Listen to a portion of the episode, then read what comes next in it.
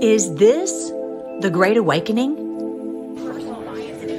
Many of us have begun to realize we've been lied to from every side from the government to the medical community, from education, entertainment. Is it possible we were lied to about end times? A few years back, the Left Behind movie series hit the big screen and scared everybody half to death.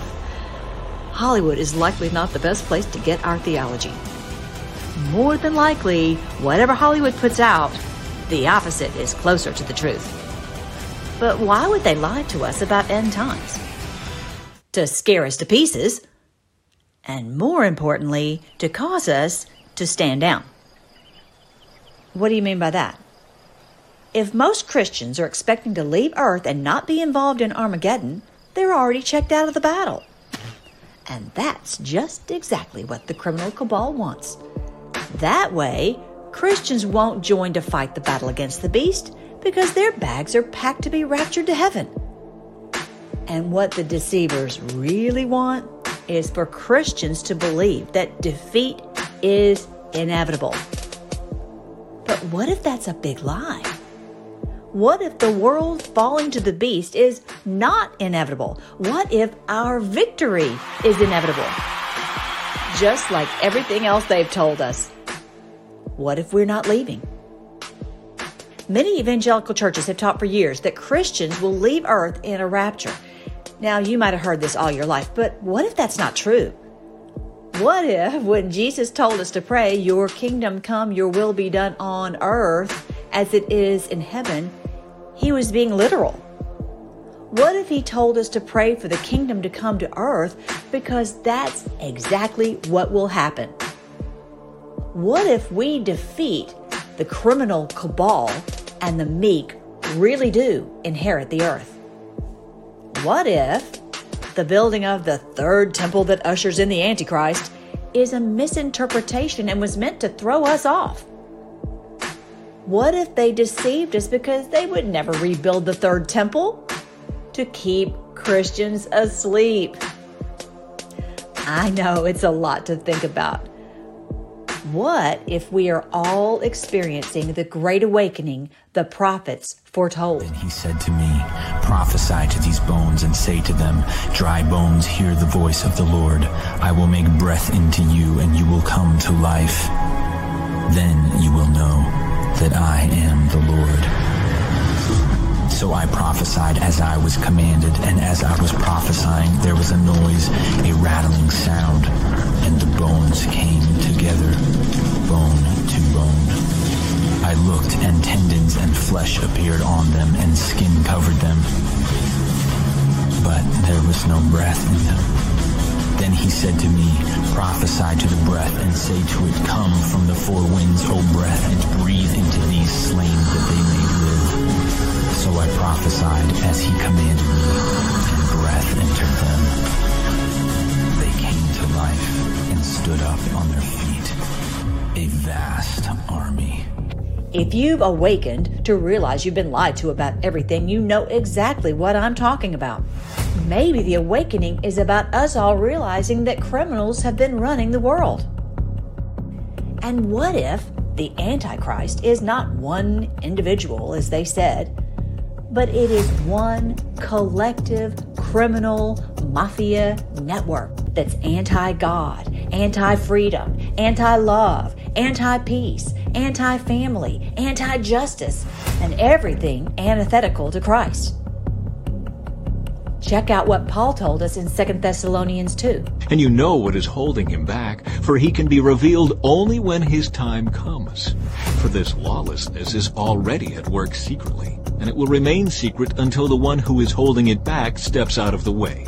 Then the man of lawlessness will be revealed, but the Lord Jesus will kill him with the breath of his mouth and destroy him by the splendor. What if that man of lawlessness is the New World Order criminal cabal? Doesn't that make sense? They've been causing terrifying tribulation worldwide. Wars, financial devastation, sickness, complete tyranny, and worse. These people are sick, trafficking in every kind of evil. Babylon is fallen. She has become a home for demons. She is a hideout for every foul spirit, a hideout for every foul vulture and every foul and dreadful animal. I wish this was just your garden variety corruption, but we have learned we are literally fighting demons. What if what we are experiencing is the epic battle to take down this worldwide demonic criminal network? Literally, the battle to save humanity. The battle to take down the beast of Revelation. That's certainly what it feels like. Now, buckle your seatbelt because this is going to be huge. What if what we are experiencing worldwide is the great battle of Armageddon? Now, before you flip out and expect nuclear holocaust, remember, what if that was a deception? What if they knew this day would spell their end, so they wanted us to be too confused to fight? Imagine with me that this premise is true. What happens next? Glorious, amazing, beautiful days we can't even imagine funny that even though we were told to pray, Your kingdom come, your will be done on earth as it is in heaven, it is rare to hear sermons about that. But it's all throughout God's Word. Though you search for your enemies, you will not find them. Those who wage war against you will be as nothing at all. The Lord will mediate between nations and will settle international disputes. They will hammer their swords into plowshares and their spears into pruning hooks. Nation will no longer fight against nation, nor train for war anymore. Nothing will hurt or destroy in all my holy mountain, for as the waters fill the sea, so the earth will be filled with people who know the Lord. The time will come, says the Lord, when the grain and grapes will grow faster than they can be harvested. Imagine that. Freedom, health, wealth peace. What if that is the truth? The criminal cabal certainly doesn't want us to believe that because they know if we believe the truth, we will charge into the battle unafraid, knowing our victory is guaranteed. Oh, and one more thing. We see the great awakening of people all over the world. We see the battle raging all around us. But how do we know for sure this is the end times for the cabal.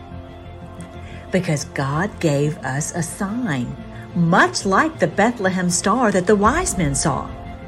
This sign is called the sign of the Son of Man, and it appeared September 23rd, 2017.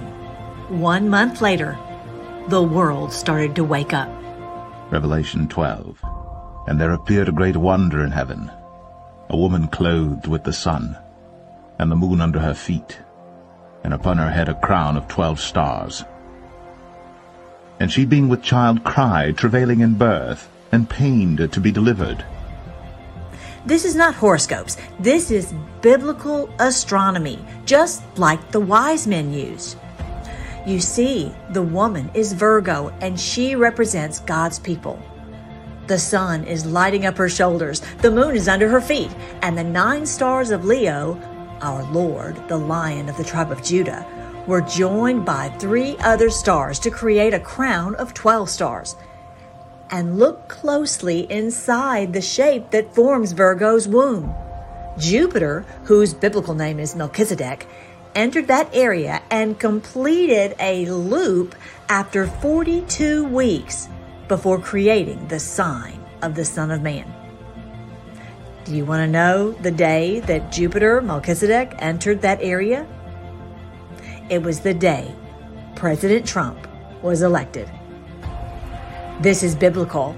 Nothing can stop what is coming because this is God's plan. Then the sign of the Son of Man will appear in heaven, and all the tribes of the earth will mourn and they will see the Son of Man coming with power. And he will send his angels with a great sound of a trumpet, and they will gather together his elect from the four winds. I know this opens up a lot of questions. If you want to know more and dive into this beautiful rabbit hole, check out freedomforce.live and the series End Times and a Thousand Years of Peace. Everyone who has is filled with hope and joy and excitement about our glorious future just over that next hill.